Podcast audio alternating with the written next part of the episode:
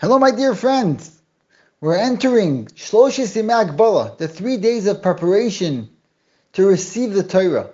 We know on the Yontif of Shavuos we daven and we say Zman Matan Toraseinu. It's called the time when the Torah was given. Matan Torah. It's not called Zman Kabbalas Toraseinu. The time when we get the Torah.